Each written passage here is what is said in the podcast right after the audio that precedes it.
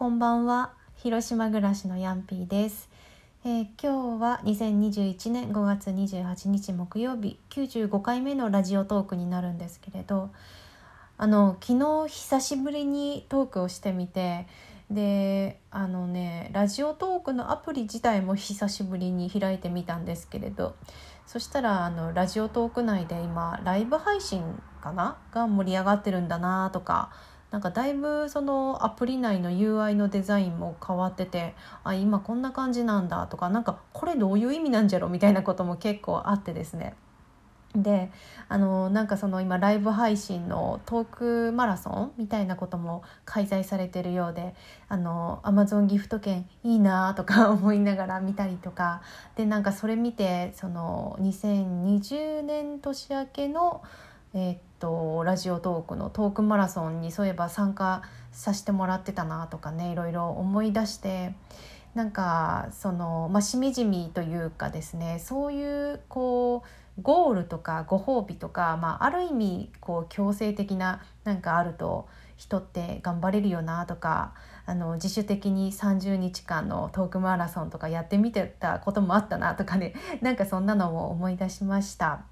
そうは言っても、もうすぐ100回目ぐらいに配信もなるし、連番で打ってるのが今95回目だけど、配信自体はなんかこういろいろ応募っていうのかな、そういう企画もののやつとかもやってて、100回は超えてはおるんですよ。のんびりだけど継続にはなってるのかもしれないなとか、いろいろ久しぶりにログインしてみて思いました。それでは行ってみましょう。ヤンピーのギフトハブラジオ。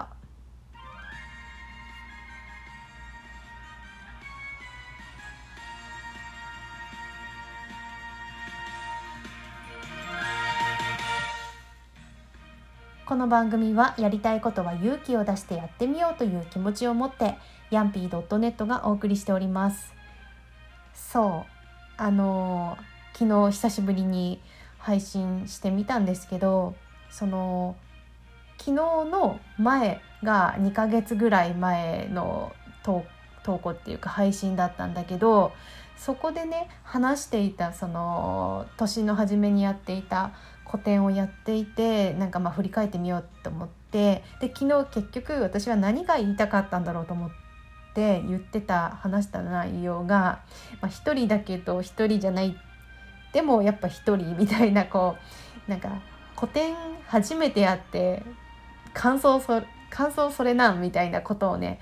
話したんですよね。で結構なんか自分でも久しぶりに喋ったんで、すぐにその内容を聞き返してみたんですけど、なんかこう喋る前は結構そのなんかそういう個展やってそういう感想で、なんかもっと別のことないんかいとか、いやあるんですよ、いろいろあるんですけど、一番言いたいのがそれなんかとかなんか結構本当に抽象的なことをこうもやっとしたままおしゃべりしてしまったかなとか思って聞き直してみたんですけど、でも実際なんかこう聞き直してみると別にそんなに変わったこと言ってないんじゃないかなって思ったんですよね。なんていうかよくあるというかですね、ややセンチメンタルなその女の人の一人の人の話というか、そんな風にこう思えたんですよ。客観的に思えたというか、でもやっぱりこう久しぶりにこうトークしてみたので、自分では客観的に分かるんじゃないぐらいには思ったけど、やっぱりもしかしたら分からなすぎるトークだったかもしれないなとか思って、友達に久しぶりに聞いてみてもらったりとかもしたんですけどね。で、その頼りにしてる友達なんだけど、なんかそういう時にこう聞く友達って、なんかこう自分がいろいろこう心を開いてる人に限るとは思うんですけど、なんていうかその全否定はされないというその安心感というか、そういうのは前提としてあって、だけど気になることがもしあったらこうやんわり言ってくれるだろうみたいなね、そういうなんかこう曖昧ななんかこう期待というか、そういうのもあったりとかしませんかね。なんかそういうふうに思える人っていう友達っていうか、そういう人がおるのはありがたいなと思って、いつも何かこう新しいことチャレンジしてみたりとか、前からやりたいなとか思ってたことがあって、ちょっとできたとか、やってみたよとか、こんな風になったみたいなことがあった時に、聞いてもらえたりとか知ってもらえるのはありがたいなと思いましたね。で多分伝わってるんじゃないかなという感じで、いっかと思ってね、はい、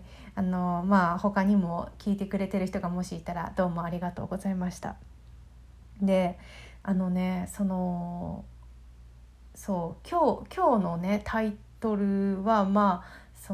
話してみたら大したことなかったって感じなことにしようかなと思ってるんだけど、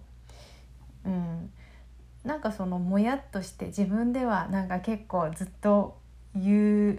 まとまらなくてまとまりきらないままトークしてしまったみたいなこととかでも、別にそんなことないんだなとかも思ったし、なん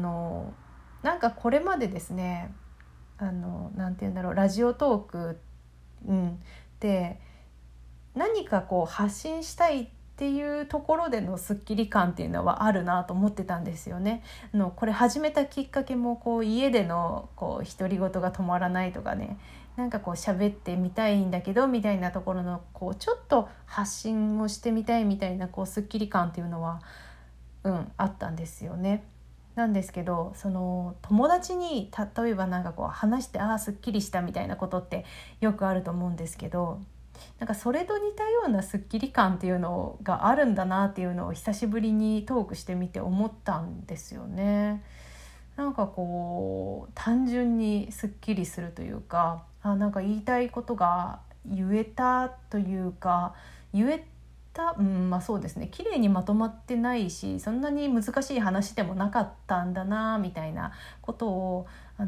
ちょっと離れて見ることができたなっていうスッキリ感があって、なんかポッドキャストってこういう感じのことでもあるのかもしれないというか、今までももしかしたらそうだったのかもしれんですけど、なんか自分にとってはちょっと意外な感覚でした。やってよかったなと思いました。で、なんか話してすっきりするとかねっていう、なんでしょうね、あまりにプライベートなことをだーって喋ってすっきりしたっていうのもありだとは思うし、なんて言うんでしょうね、聞いてる人に向かって語りかけるというか、難しいな、なんて言うんだろう、バランスが人によって全然違うんでしょうね、きっと喋る人によって。で、聞いてる人の好みも様々なんだろうなっていうふうには思うんですよね。なんかすごくプライベートなことに寄せるとか、そのプライベートな内容っていうのもいろいろあると思うんですよね。恋愛とか家族関係とか、子育てとかいろいろあるけど、それに寄せるとか、職業的なことに寄せるとかで、職業的なことって言っても社会的な立場とか、私が普段やってる仕事だともうクリエイティブのスキルとかツールに寄せていくとか、トークでそれを寄せるっていうのはどうやるんじゃろうって感じなんですけど、とかね、そういったものにSNS とかではよく思うんですけどね、何にフォーカスしてやっていくんだろうみたいなところが大事なんだっていうのは分かってるんですけど、なんか私はあんまりそれをはっきりさせてやってきてない気はするんですよ。見てる人から見たら違うのかもしれないんですけどね。だからなんかもしかしたら今こうやって聞いてくださってる方とか、普段なんか活動をね見て応援してくれてる人には、なんかなんかヤンフィーはいろいろやるねみたいな感じで、もしかして期待してるものと別のものを見せてることがいろいろあるんじゃないかなって思うんですよね。なんか我慢じゃないですけど、結構そういうのを強いているのかもしれないなって思う時があるんですけど、でもだからといってですね、はっきりね何か確立させたものを表現していく方がSNS とかはいいっていうのは分かってるんですけど、でもそういう人が強いなとも思うし、憧れるなって思う部分もあるんですけど、そうなんだけど結局できないんですよ。だからね、そのできない自分にこう葛藤しつつ、まあでもそれはそれで仕方がないよねみたいなところで、そういえば、なんかラジオトークを始めた頃もそうだったなとかね、なんか思い出しましたね。結局だから、まあ、もうすぐ100回とか言ってるんですけど、初めてだからどれぐらい1年は絶対経ってるんですよね。1年、今年の秋で2年かな、1年半ぐらいですかね誰に聞いても分かんないんだけど、まあそれぐらいですね。まあそのね、やってみたんだけど、結局あれ、なんか始めた時のそのまだ自分が定まってないところなんですけども、このままやっていこうと思いますみたいなことを言ってた自分と、何も変わってないんだって思ってまあでも変わってないんだけど、でもその時にはこう見えてなかったこととかやってなかったこととか、方向性はまあ作るっていう方向には間違いないんですけど、なんかより具体的にはなってきたかなっていうのはあるし、それがこうやってなんかこうポッドキャストやってみたっていうきっかけも必要だった部分もすごくあるので、まあ、進んどるんだろうなっては思います。はい。というわけで、今日も思ったことをつらつら喋っていったんですけど、なんかやっぱりなんだろう、そうですね、やっぱ喋るのは好きなのかもしれないですね。なんか間が空くことで私はやっぱり継続あんまりできないのかなとか思ったけど、なんかやっぱすごい心がすっきりしてるから、好きなんだろうなとは改めて思いました。はい、じゃあ、ですね、次回はずっとできてないお便りコメント会にしようと思いますので、よければまた聞いてください。それじゃあ、今日もありがとうございました。ほんじゃね。